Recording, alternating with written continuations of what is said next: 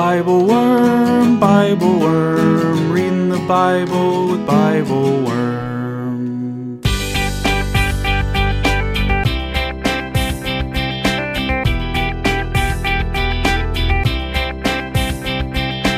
Welcome to Bible Worm, getting to the core of the biblical text. I'm Dr. Amy Robertson, Director of Lifelong Learning and Music at Congregation Or Hadash in Sandy Springs, Georgia. And I'm Dr. Robert Williamson, Professor of Religious Studies at Hendrix College and Theologian in Residence of Canvas Community in Little Rock, Arkansas. We're here every week to discuss the biblical text, both as biblical scholars and as people of faith, one Jewish and one Christian.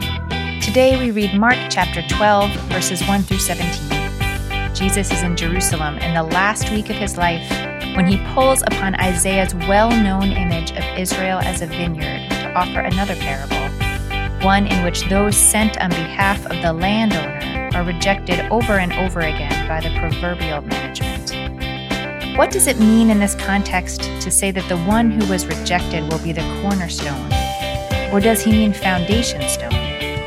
And how does all of this tie into Jesus' famously clever instruction to pay to the emperor the things that are his, and to God the things that are God's? Oh, and we will also announce our summer series in this episode. Thanks for being with us.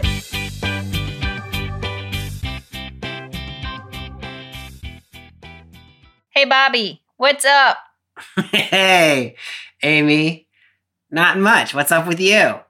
I just came from a long rehearsal, and so I'm a little loopy Oh. and tired. Which of your But I- many endeavors are you rehearsing? My uh, I sing with a trio called the Mamalas, and we have a concert on Saturday night Beautiful. that we keep making bigger and bigger. We just added a new song to it, Hey, right on. and it's on Saturday night. And That'll there's some good. songs in languages that we have never sung in before, and that is challenging. When you say you added a new song to it, does this mean you have a song that you've been working on and you said, hey, let's add that to the repertoire? Or is it a new song? It's have not, new. It's a song we have sung before Gotcha. Okay. that we thought That's would a little make bit a nice transition. Yeah, Yeah. no, we didn't add the the song and the language we don't know. Uh, has been on the list for a long time. It just continues to be hard. It's Hungarian. Hungarian's a very hard language. You know, I have been in Hungary, and I I didn't try to learn the language, but I can I can see that that is, would be true. I think I've heard that it's more like Mandarin, Oh, Then- interesting. like Slavic languages, or Yeah, you know, certainly romantic languages. Anyway, I have been in China and tried to speak Mandarin. I was teaching English in China way back, and I tried to speak a little Mandarin. And that whole Mm. concept of a tonal language, where you know what your voice does at the end or in the middle, changes the whole meaning of everything, was very difficult for me. It- it's not just about Mhm. inflection and like making your words sound more interesting. It's like you can say a whole other, whole see a other whole things. other kind of thing. yeah, Yeah. I got laughed at Mhm. kind of a lot, in a very generous way. It was generous laughter. Look what an amusing thing you have just said. Yeah. Yes. Mm-hmm. I was teaching English, and so they were taking lots of risks trying to speak my language So that's me. nice then that and so I spoke their language back to them, and they laughed at Mhm. me. Yeah. but it sort of evened the evened the tables a little bit. Yeah, yeah, Mhm. yeah. Okay, so enough about all that. yeah. Let's look instead of going down memory lane. Let's look ahead. Let's look ahead to the summer, Bobby, because I'm tired of it being cold. Yes. Oh, I have a I have a I can see the summer coming. Bobby, it's going what to be should we amazing. what should we do in the Bible this summer? This summer we're actually doing something I'm pretty excited about that we have not done before. We're having a collaborative summer series with Spirit and Truth Publishing. And so we're doing a joint series on creation and creation care. So Spirit and Truth, as they do, is going to do their vacation Bible study curriculum and Sunday school curriculum. And we are going to do a series of biblical texts related to creation. The Spirit and Truth series is focusing on Genesis 1. We, being weird in the way that we are weird, mm-hmm. are adding some other things. So we're going to do a little Genesis, a little Job. We're going to do a Psalm, a couple Psalms, some Leviticus. Oh, mm-hmm. yeah. And some Ezekiel.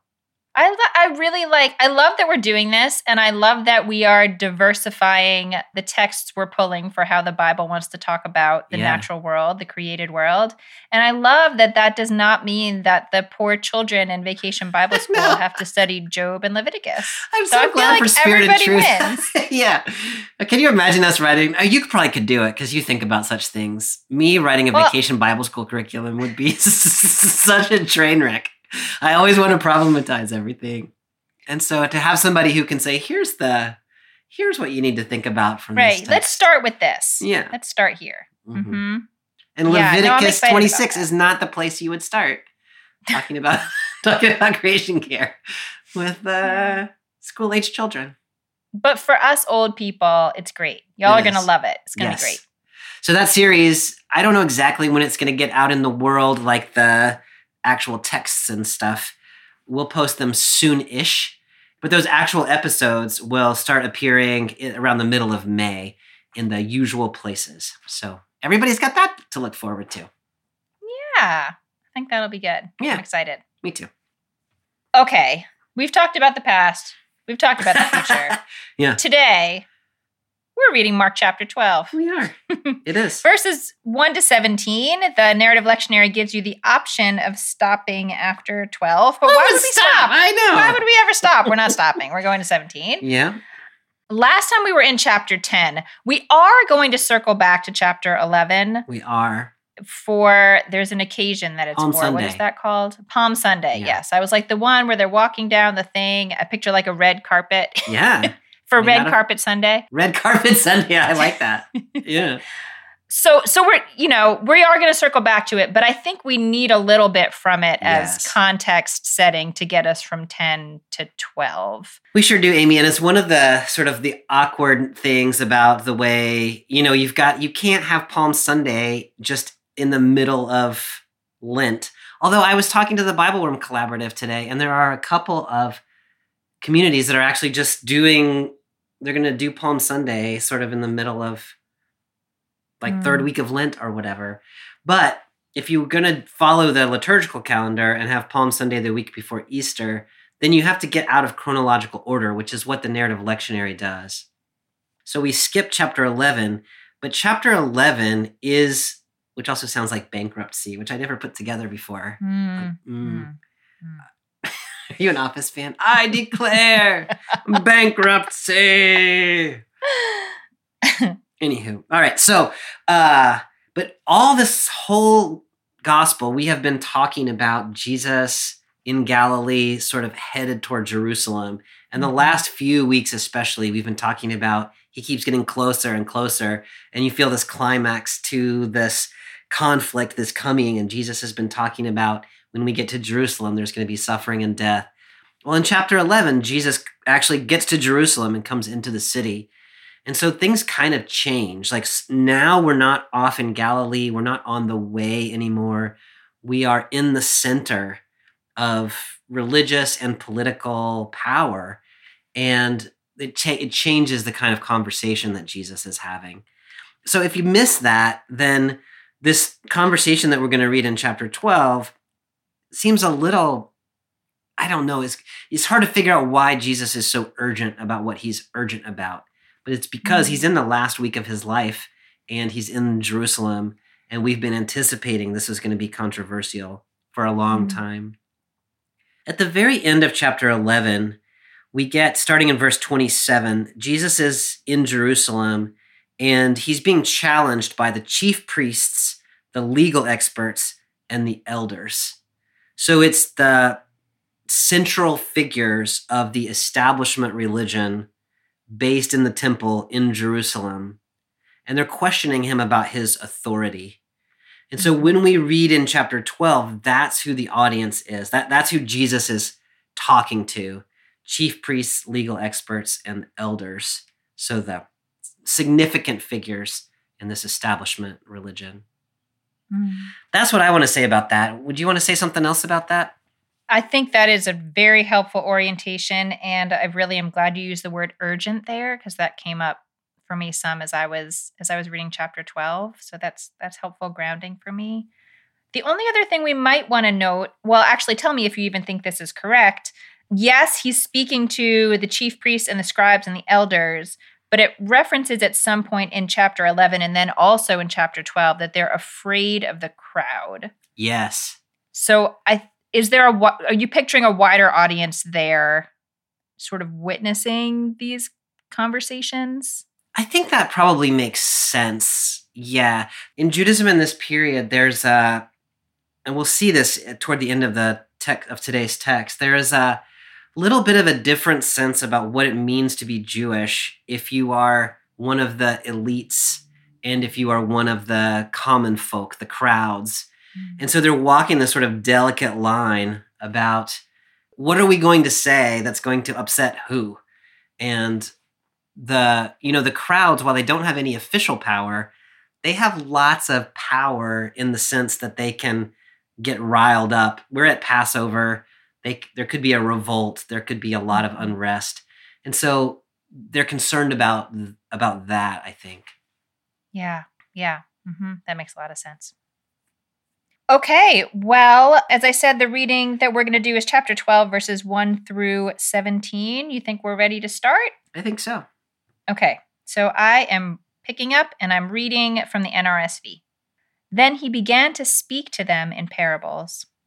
A man planted a vineyard, put a fence around it, dug a pit for the wine press, and built a watchtower. Then he leased it to tenants and went to another country. When the season came, he sent a slave to the tenants to collect from them his share of the produce of the vineyard. But they seized him and beat him and sent him away empty handed.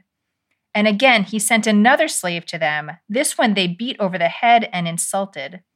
Then he sent another, and that one they killed. And so it was with many others. Some they beat, and others they killed. Hmm. Okay.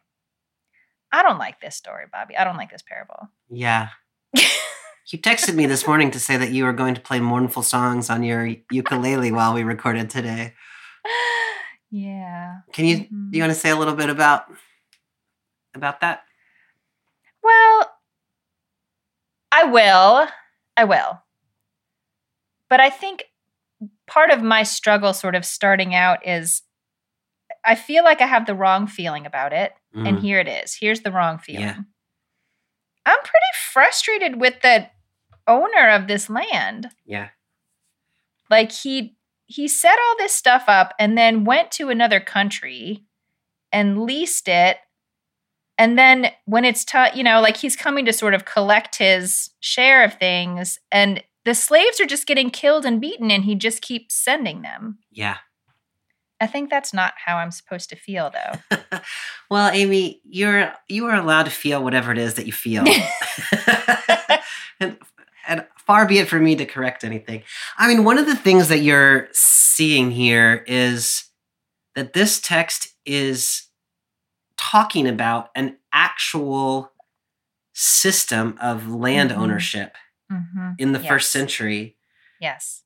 which was very much exploitative and the landowners were not viewed as the good guys Yes. mostly and so we've got this system in the roman empire in the first century the technical terms is is latifundialization in which oh wow. yeah like ri- wealthy people would buy it's, it's basically sharecropping. They would buy farms in in galilee say and then they would be far off and the, having the people work the land then they would be taxing the produce of the land very heavily.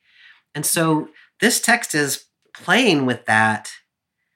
It's interesting because the people that jesus is talking to here the chief priests and the elites probably were some of those landowners hmm who were Mhm. exploiting other people off in Galilee, which, as you know, is where Jesus is from. And so pointing out the exploitative nature of the system to these landowners, it, like Jesus is up to something right there. Mm, But you're also right. Like it, you know, when when we sort of look through the allegory, we're gonna, I think, end up with God as the landowner in this case, which complicates everything in the way that you were just saying. Yeah, no, it, it's been helpful for me to try to remember that, you know, we've seen a couple times already places where, as much as Jesus is pushing back against the economic system of the empire or the hierarchy of the empire, at a certain point, he uses it to to be able to explain to people what he's saying. Yes. You know, it seems like a couple chapters ago when he was trying to just approach things totally different, you know, without hierarchy, people like he lost people. Yeah. They couldn't follow that. So I'm trying to follow this sort of in that in that line like this system would have made sense to the people he was listening to, uh, the people who were listening to him. Right. And I don't know that do you think the listeners would have objected to the landowner continuing to send slaves or do you think they just would have been like those terrible tenants like they're not doing what they're supposed to do It's interesting because I'm not even sure they would have, especially at the beginning when all they do is beat the first servant. I'm not even sure they would have been that upset about that. yeah. Uh, I guess it depends on who we think of as the listener here. If we think of it as the chief Mhm. priests and the scribes and the yeah elders, they probably would be upset about that because they would be in the position of the ones sort of sending people to collect taxes and they would be frustrated about that. But if you imagine this as Mark's audience, who were probably not wealthy Mm, landowners right, reading right, this right. parable, or Jesus' disciples hearing this parable, they might have actually been on the side of the tenants for, for at least a little bit here to say, good on you for not paying your taxes to that absentee landlord. Now, when you start to get to the killing, I think they probably would have taken right objection to right or they might have been on the side of the the slaves who keep getting sent on this impossible mission and beaten and killed Right. while Yeah, yeah. the owner is off in Yeah. his hot tub and Yeah. One of the ironies that's here, and it's not quite obvious yet in the text, although you can kind of imagine where it's coming.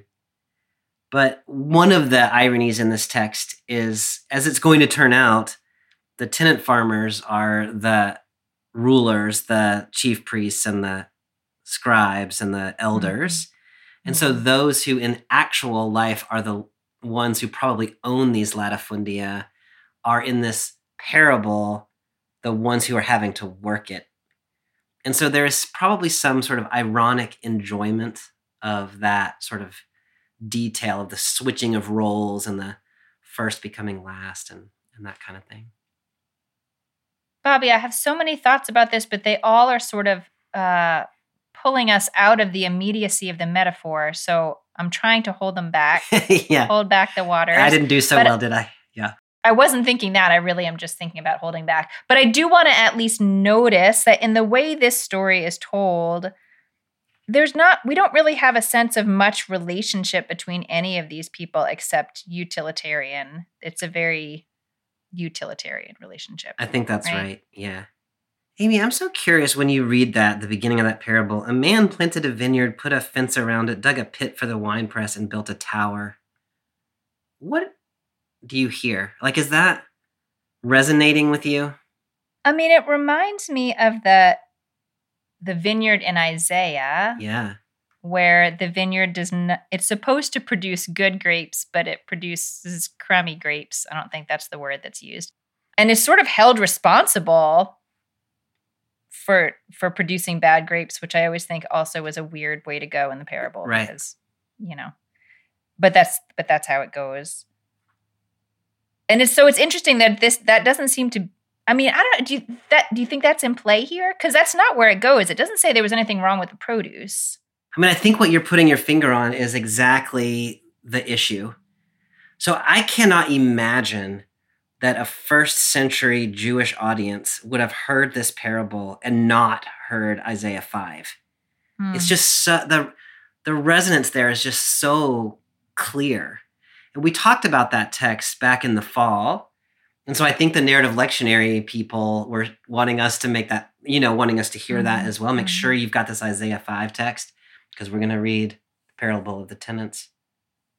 And so I think I think we're supposed to be hearing that sort of we know how that turns out that the landowner is God, that the vineyard is Israel, and that it produces bad grapes. But you're right, here that's it sort of takes a turn right there for two reasons. One is God goes away, hmm and the other is because it doesn't seem to be the vineyard itself that's coming into judgment here like it was in Isaiah, but the tenants who are responsible for the vineyard. And so I, I think what Jesus is doing is playing with a familiar parable in order to Mhm. make it do something else. hmm But you can't, Yeah. I think you can't understand what the else is unless you hear the first the first version of the parable in your own mind. Mm. You look utterly unconvinced. No, I mean, I think you, I think you, I agree with you that someone hearing the text in that context would have thought of Isaiah and that maybe it's helpful to be sort of playing with imagery that's already been used. But I don't know if you need. I I don't know. I did probably say that a little strong. You different. cannot he does understand. something different with He it does. then. He does. Yeah. You But it does- fully I- understand. It adds a layer of Yeah. richness to the use of this metaphor. That's better. and which is which is basically like something else is happening here like remember remember that metaphor but this is this is something else Yeah. should i finish reading our we stopped halfway through the parable should i finish reading the parable or you want to add anything else about this first part Well, I think the one other thing that seems relevant to me at this point is this language of the servants that are being sent mm-hmm. is language that is used about prophets. And there's this there's a Deuteronomistic theology about prophets that shows up in Jeremiah and elsewhere that when God tries to send prophets to Israel, the elites of the people reject those prophets. Not that Israel itself or the Jews themselves reject prophets, but the kings of the time. Mm-hmm. And so I think you hear in this telling the landowner sent a prophet and they beat him, the landowner sent a prophet and they killed him. I think when you use that language of servant, you would not be, it's not a far step to hear in there a Deuteronomistic, prophetic retelling of the story of the kings of Israel and the ways in which they don't listen to the Torah and are persecuting those who try to bring Torah to them. Mm-hmm. So to this point that we have read, we I think what we've done is sort of retell that story a little bit. Mm-hmm. Does that make sense? It totally makes sense. I yes, it totally makes sense if we take it out of the immediacy of the Terrible. Which is what you were trying not to do that I keep doing. no, but but you're right. I mean, it's it's frustrating to stay in the parable because then you just have like this sort of like obnoxious economic system being played out. yeah. But it's very different. It it is very different when you think about it as as uh, God sending prophets. For me, It is. I can't. I can't. I can't have. I can't stay out of it. you I can't do to- it. I got yeah. yeah. I got yeah. can't You do it. tried. You tried. Here's the way I'm. Here's the way I'm doing it as a scholar, though. I'm saying that the original audience, when they heard this, they would have already been thinking all of this. They would have been. They would have not been able to hear it just as a story because the resonances are so strong. That's my Mhm. scholarly justification for my inability to focus on the parable as a parable. I like it. Are you convinced? I'm convinced. Okay. I'm gonna play a sad song in the background. No, I no, I like it. Okay. Hi, everyone. It's Bobby here. We're excited to announce our 2024 summer series on biblical images of creation. This six part series begins in May after Pentecost and includes texts from Genesis, Job, Psalms, Leviticus, and Ezekiel.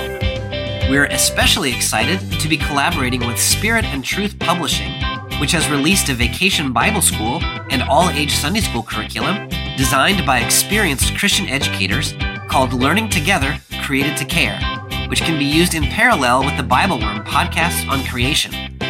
For more information, visit spiritandtruthpublishing.com, patreon.com slash BibleWorm podcast, or look for our posts in the Narrative Lectionary Facebook group. We're looking forward to talking about creation with you this summer.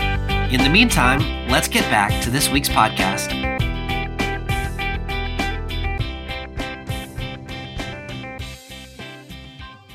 Okay, so parable part two picks up in verse six. He had still one other, a beloved son. Finally, he sent him to them, saying, They will respect my son. But those tenants said to one another, This is the heir. Come, let us kill him, and the inheritance will be ours. So they seized him, killed him, and threw him out of the vineyard. What then will the owner of the vineyard do? He will come and destroy the tenants and give the vineyard to others. Have you not read the scripture?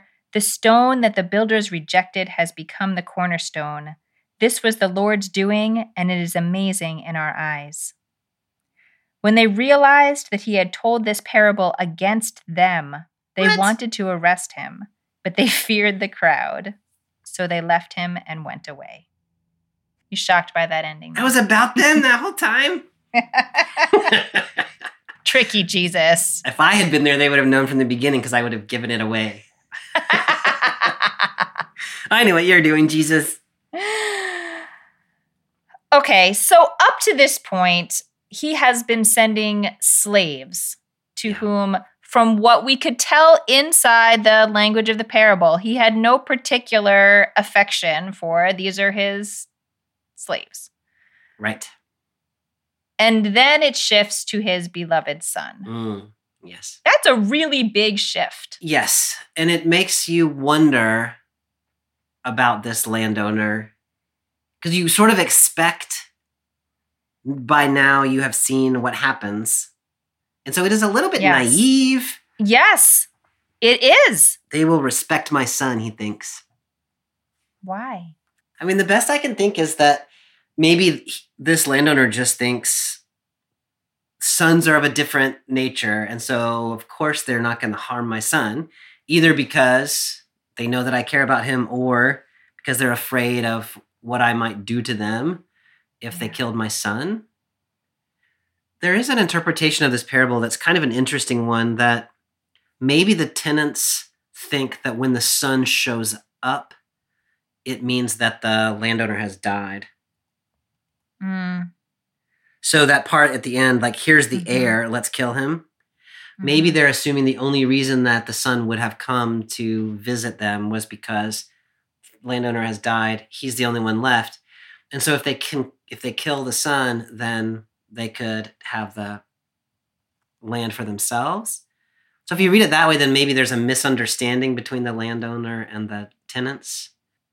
I mean, I could envision a world in which the landowner trusts his son more. Maybe he thinks, like, yeah, that his son will be able to communicate with more gravitas what has to happen.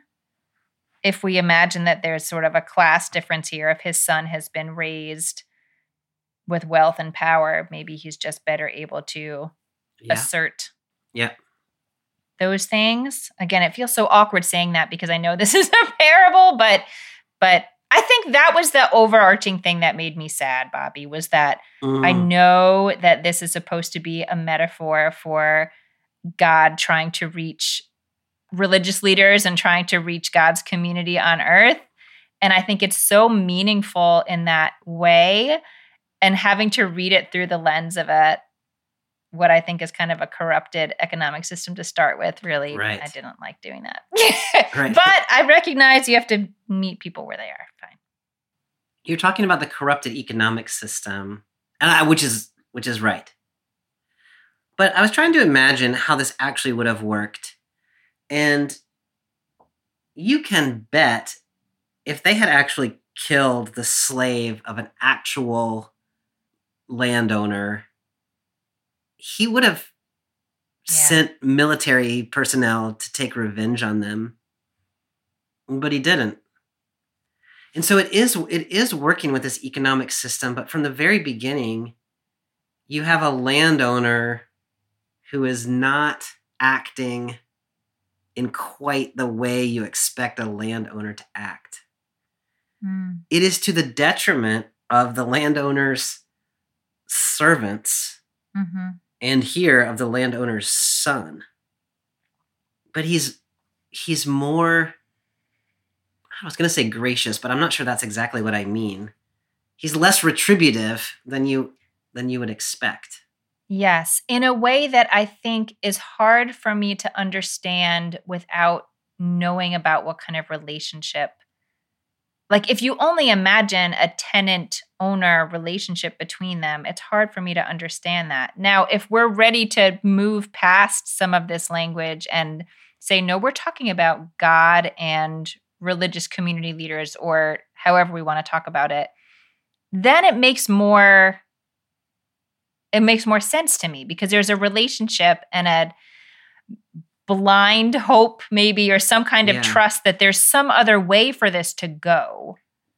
So if you move beyond the sort of wooden parable and think about it in those terms, theological terms, like you're starting to do, yeah. then that portrayal of God as the land owner starts to make a little more sense.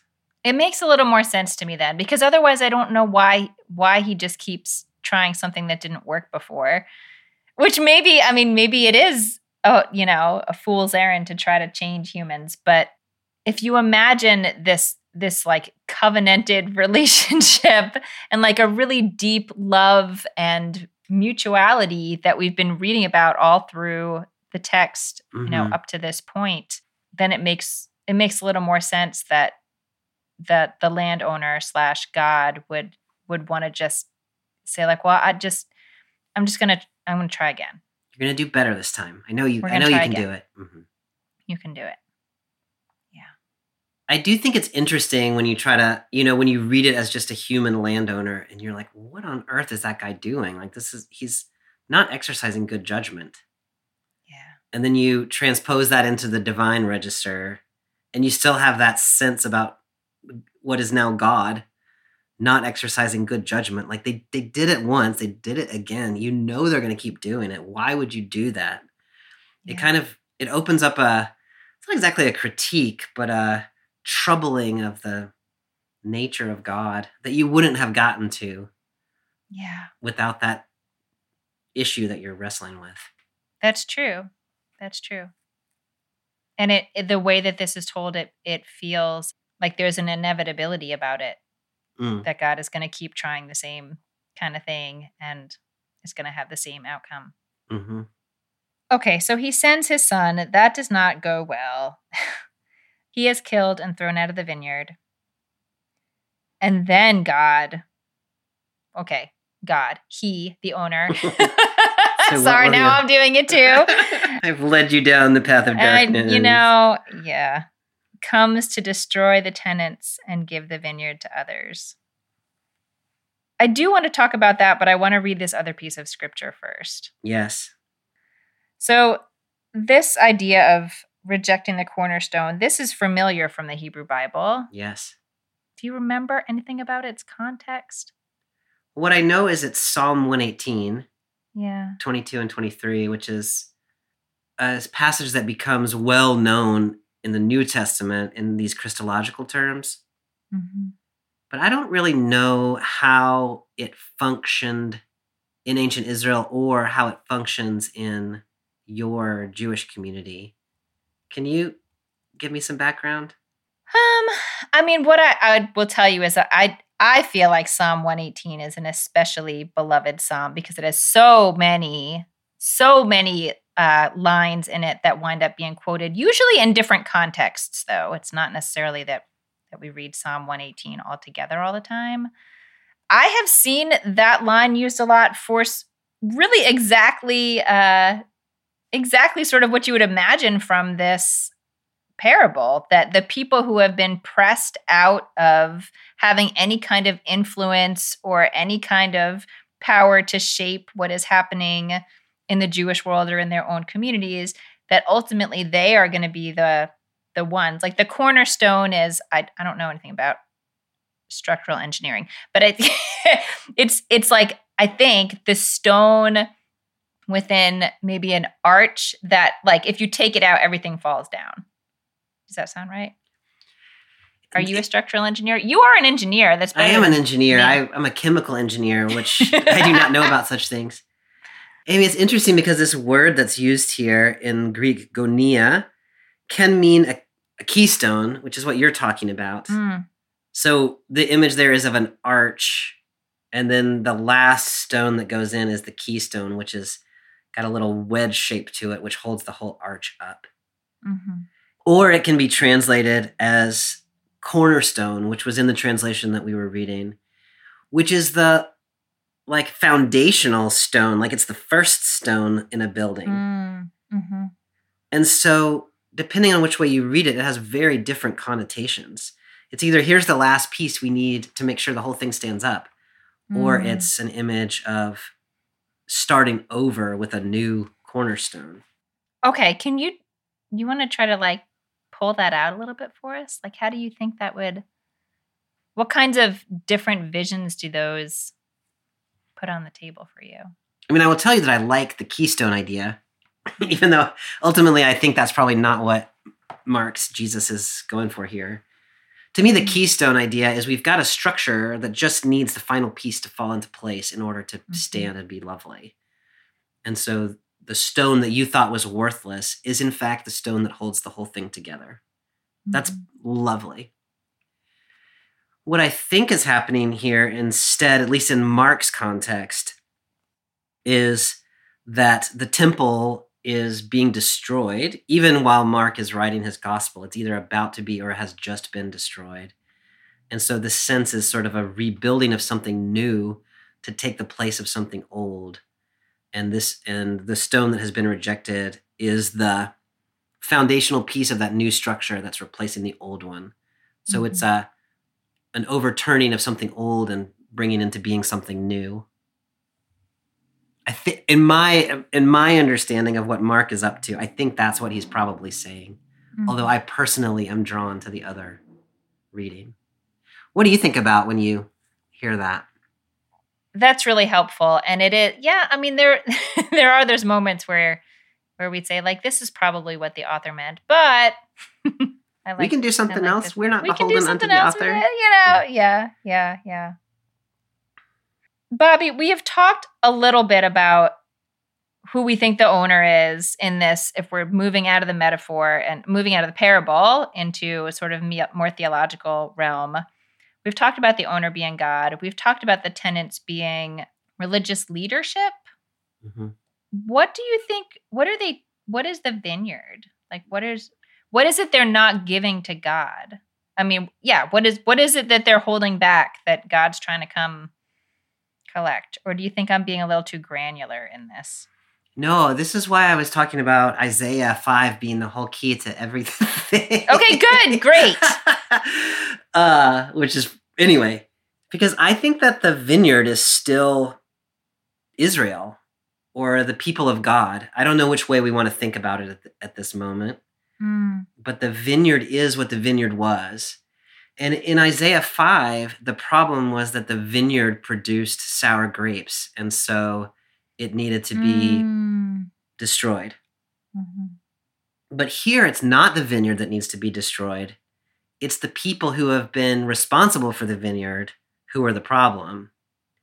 And so there's a really interesting, I think, separation here of the leaders of the temple structure, the chief Mhm. priests and so on, and the people, in which the people here are not being held responsible, I think, for anything. They're a perfectly lovely vineyard, but Hmm. the these elites have tried to make it their own in a way that was illegitimate, and so they're Mm-hmm. the ones who need to be punished. I love that, Bobby. And now I see why you said Isaiah was such an important key to this.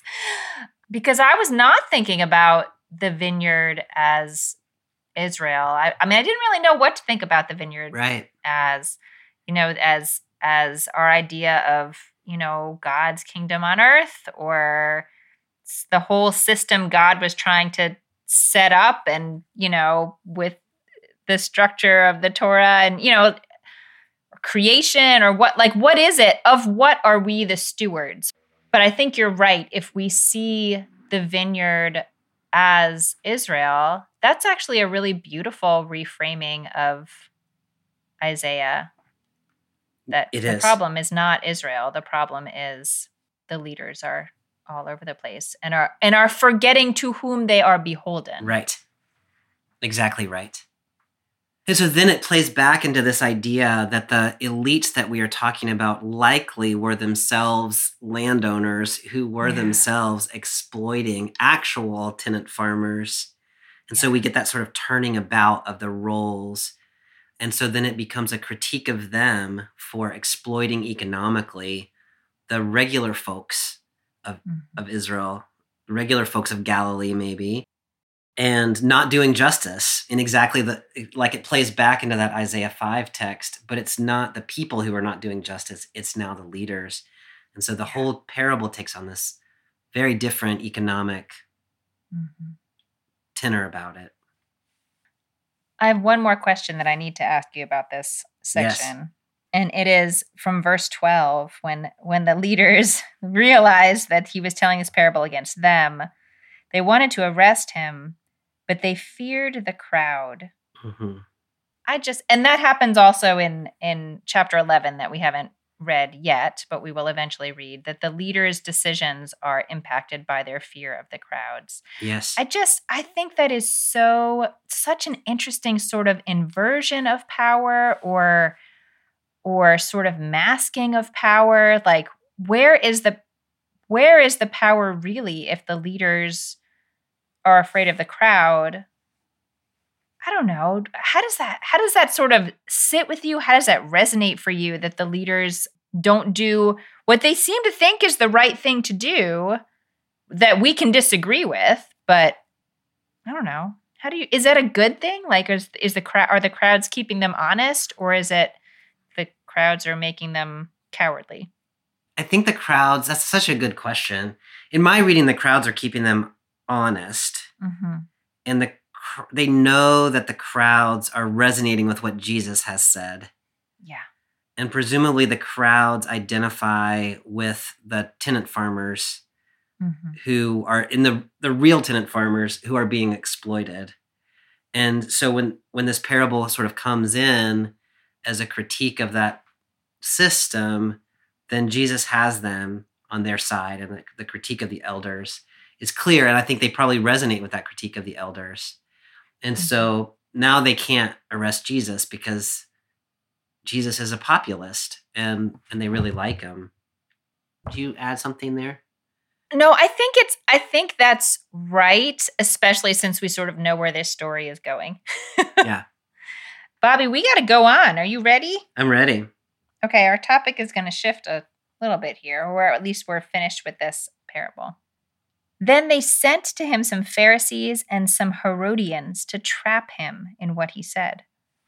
And they came and said to him, Teacher, we know that you are sincere and show deference to no one, for you do not regard people with partiality, but teach the way of God in accordance with truth. Is it lawful to pay taxes to the emperor or not? Should we pay them or should we not? But knowing their hypocrisy, he said to them, Why are you putting me to the test? Bring me a denarius and let me see it. And they brought one. Then he said to them, Whose head is this, and whose title? They answered, The emperor's. Jesus said to them, Give to the emperor the things that are the emperor's, and to God the things that are God's. And they were utterly amazed at him. Bobby, I know who the Pharisees are, but I don't know who the Herodians are. I think the Herodians are the CEB has it as the supporters of Herod. And Okay. so here we have some more politically aligned people who are now sort of entering into this fray as well. So it tells us up front that they're trying to trap him. Yeah, yeah. So it's always nice as a reader to have that Yes. information. Of course, Jesus isn't reading that verse. No. This might be obvious, but how are they trying to trap him? What do they think they're going to get out of him here? No, that's exactly the right question. The Roman tax was a really complicated issue in the first century for a number of reasons. One of them was the the tax was instituted when Rome took direct control of the region of Judea and Galilee in six, in the year 6 CE, whereas before it had been ruled by sort of puppet kings, Herod the Great. Then Rome took over direct rule. They installed a procurator. They had the tetrarchy. but they had a presence. And so this tax was used to pay for the Roman occupation of their own land. And so it was controversial in that way. You're, you're paying for your oppressor Mhm. to oppress you. hmm So the reason that it's a trap is because if Jesus says, I'm all about the taxes, let's go with that, then, you know, the Jewish people who don't like being occupied by the Romans are going to be upset with him. He's going to lose his support base Yeah. because he seems to be supporting the occupation. If Jesus says, no, no, you shouldn't pay taxes to Caesar, then he's a political rebel and he could be arrested by the Romans for sedition. And so, whichever way he goes, he's in trouble. yeah. And so they think they got him. He's either got to lose his supporters or he's got to get arrested. Ha ha, Jesus. But Jesus is too smart for that. Jesus is way too smart for that. Yeah, I I just need to this was another thing where I want to get my sad ukulele out and this Mhm. is why. I I recognize this is just where the story it just gets harder and harder from here. Like it's not going to get easier after this.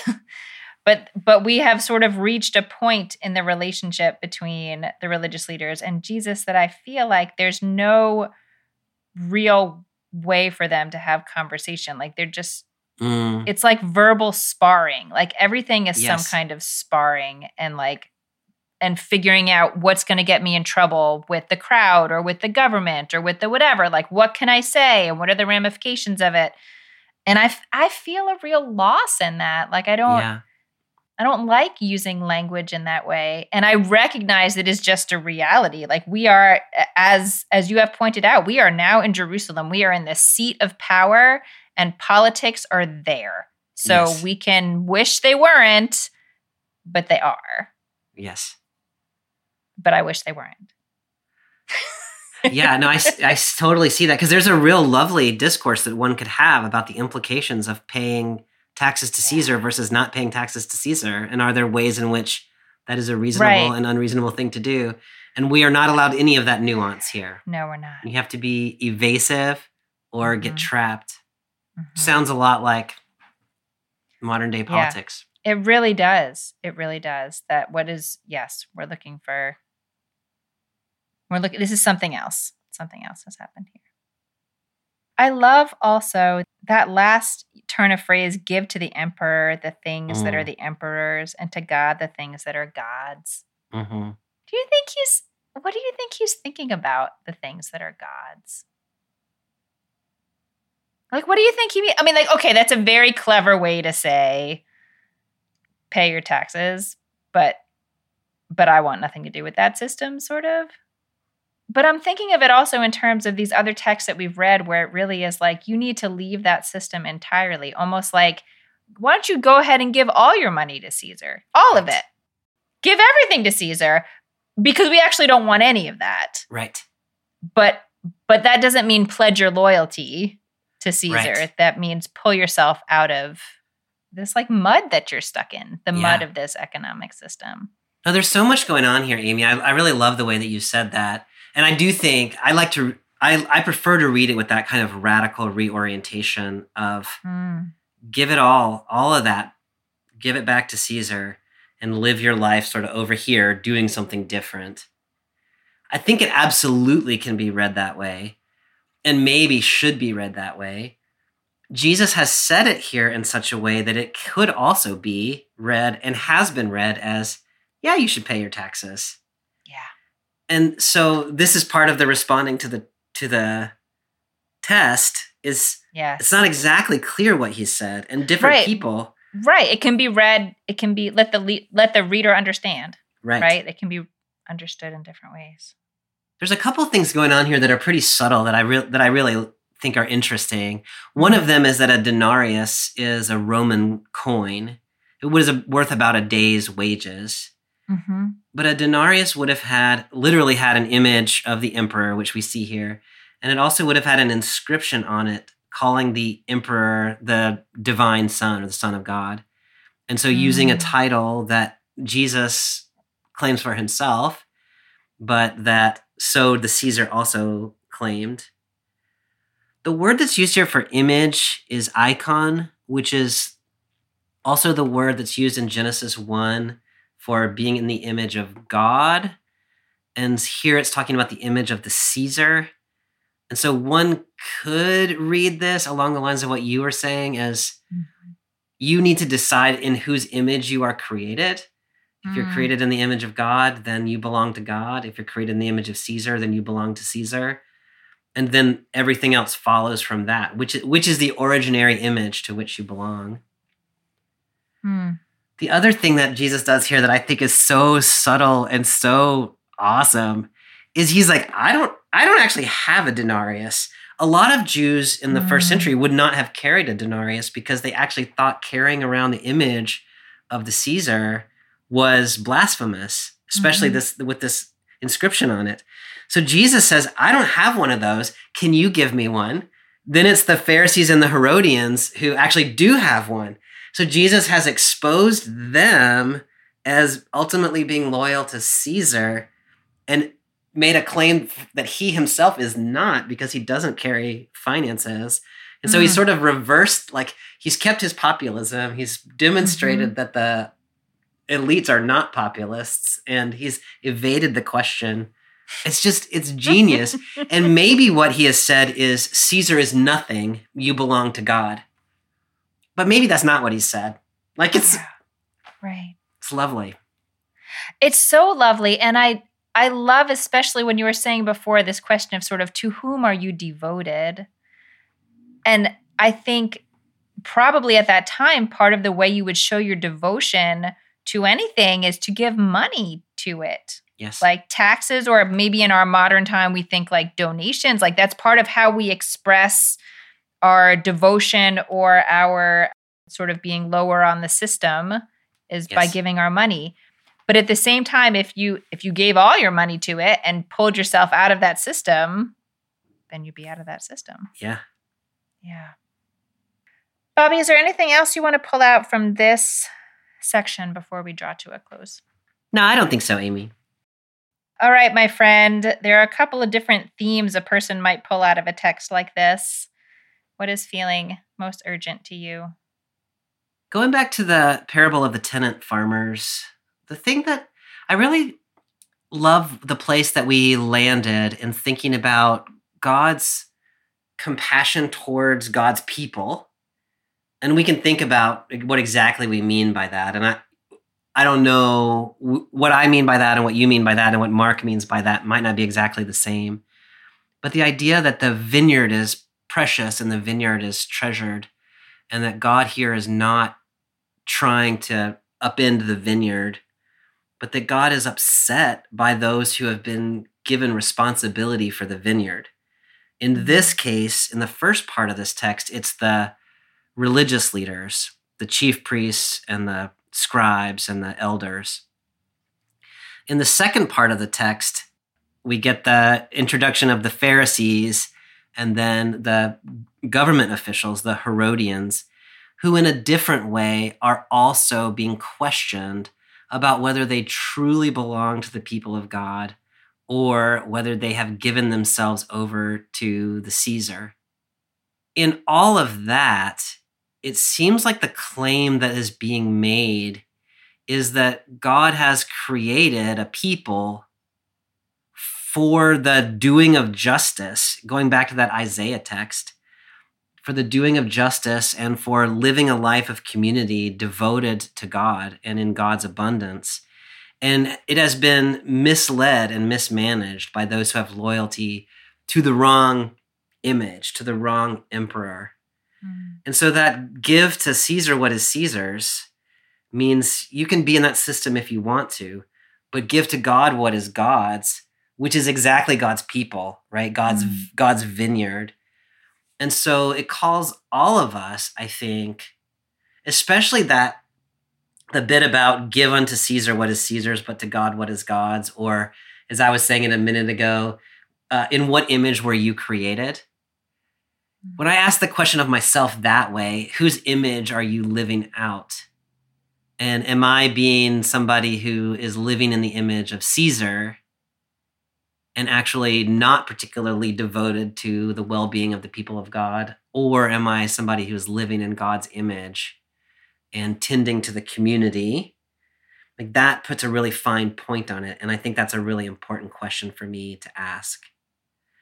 That passage about the cornerstone mm-hmm. from Psalm 118, as Jesus uses it here in Mark's gospel, is of course in the Christian community about Jesus.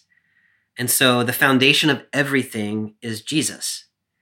If you are living according to Caesar, you are not, mm-hmm. you have, from the very first stone you have laid, mm-hmm. you are building the wrong building. And the critique here is of the temple as it was working in the first century, but the same critique can be leveled against what we call establishment religion here and now, and the question of whose interest it is serving. And so I just I think that is such an important like I mean it, it's a little bit trite at the end of the day like Jesus mm-hmm. is Jesus is the cornerstone yeah. of everything and and make are you living that out or are you not? But part of the reason it sounds so trite is because it's so essential to yes. what the gospel actually is. And yes. this t- text to me brings all of that into conversation about mm-hmm. taxes and mm-hmm. land ownership and mm-hmm. the way you run the religious establishment and the government. right. It it's home. it's it only sounds trite if you don't dig down into like, right. okay, what does that actually look like? Right. Yeah. Yeah. What about you, Amy? When you read this text, where is it landing for you? Well, okay, I saw Hamilton yesterday. So it's Hamilton. Like for real, for real, saw Hamilton? For, re- for real, for real, yes. Oh, yes, wow. Hamilton came through Atlanta. Not just on Disney Plus or whatever, but not like, just on Disney wow. Plus. And I had seen it on Disney Plus before, but yeah. I had not seen it live. And it's so much better live. And you know that you uh, in your introduction, you mentioned the word urgency or something being yeah. urgent. And I said, I've been thinking about urgency in this text. And and here, okay, here's how Hamilton and urgency and this text all fit together. I am feeling really struck by the way that language is used in these texts, you know, and we talked about how it really has just, they're just sparring at this time. This is sort of like right. intellectual sparring but the question came up for me when when Jesus realized that they were trying to get him to entrap himself and get arrested. As you started us out, this is his last week. Yes. He's in Jerusalem. I don't know if he knows the specific details of how things are supposed to go down. But was it an option on the table for Jesus just to speak freely and let whatever happened happen? Yes. And why didn't he do that? Mm. And I feel so trite comparing this to Hamilton, but it's just what's in my head. That I mean, part of what's happening in that musical is, or in the story of Hamilton, I guess, I don't know much about the guy myself, is exactly this tension of when do you just speak freely and not think about the consequences at all? Mm. And when do you keep in mind what is going on around you and what is going to happen if you say a particular thing? And when does the urgency of truth telling outweigh the urgency of time? Mm-hmm. Of like trying to have more time? Yeah. Because telling the truth will sometimes reduce your time. Yes. And in this moment, Jesus decides there's there's a middle way for him. Like he figures out how to say something that does feel true and real to him and that also will not get everybody's you know panties up in a bow and i just have that I, the question in my mind is like how how does he know when mm. when to when to extend his time and when to let what happens happen that's such an interesting question amy i really love that while you were talking what i was thinking is there's this whole concept of oppressed communities speaking in hidden transcripts mm. as opposed to public transcripts. Mm-hmm. And basically, the idea of a hidden transcript is you say what you mean, but you say it in ways that mm-hmm. only people who know what you mean know what you mean. and other people in positions of power might miss it. Mhm. Jesus, I think, is speaking truth that way here. Yeah. Although it turns out that the in the in the parable, they realize, like even the people in power realize what he was talking about. So it's not exactly that he's not saying what needs to be said, but he is, you're exactly right. He is saying it in ways that are not just blunt and overt. They are, let those who have ears to hear listen. hmm I was trying to think what's going to change. I guess we can keep an eye on that the next few weeks as we look at like when Jesus eventually does run afoul of the Romans for real. Like what has changed for him? I think that's an interesting question. Yeah, it's just so. In- I mean, he's such an urgent guy throughout the Book of Mark. It's just really interesting to see how does he how does he navigate that. And yeah, having a few more days is going to give him like he can do some more things. Yeah. He can do some more things towards his mission. Like I don't mean to put it out as though I think Jesus should have just you know said something and gotten himself incriminated and gotten arrested earlier. I don't. I just think it's I just I think that tension hopefully much less dramatically but is is real in all of our lives in some way. Mhm. One of the things he's done here is expose the hypocrisy of the power structures in public ways, Mhm. which is also something that needs to be done from time to time. Bobby, next week we continue just a little bit further down in this chapter. We'll pick up again in verse 28. And we are reading a section that the narrative lectionary calls the Great Commandment. Yes. I wonder what it will be. I don't know, but it's going to be great. I actually do know. And it is and it is great. Well, Bobby, thank you for getting me through this text. It feels a little bit less harrowing to me now. And Yeah, it well, is good. all because of you and your insistence on Isaiah. yes. I did miss the ukulele though, but maybe maybe another time. Another time, another time. Yeah. All right, my friend. I will see you next time. All right, Amy. See you then. Bye. Thanks for joining us for this week's episode of Bible Worm. If you've enjoyed this free podcast, we hope you'll help us keep it going by joining our Patreon for as little as $4 per month. You can also sign up for other goodies like early access, video lectures, weekly liturgies, and more. Visit patreon.com slash Bibleworm podcast for details. BibleWorm is produced and edited by Bobby Williamson. Our theme song is sung by Colin Bagby, and our theme music is The World at Large by Dano Songs. Many thanks to all our Patreon supporters for helping make this podcast possible. A special thank you to our newest supporters Art Wright, Brian with a Y, Kevin Jones, Brian with an I, Laura Sauter, Emily Wilmarth, Katie Stredneck Singer, Blake Croft, Alex Zuber, and Catherine Rankin. Next week, we pick up a little later in this chapter with Mark chapter 12, verses 28 through 44. Until then, keep on digging.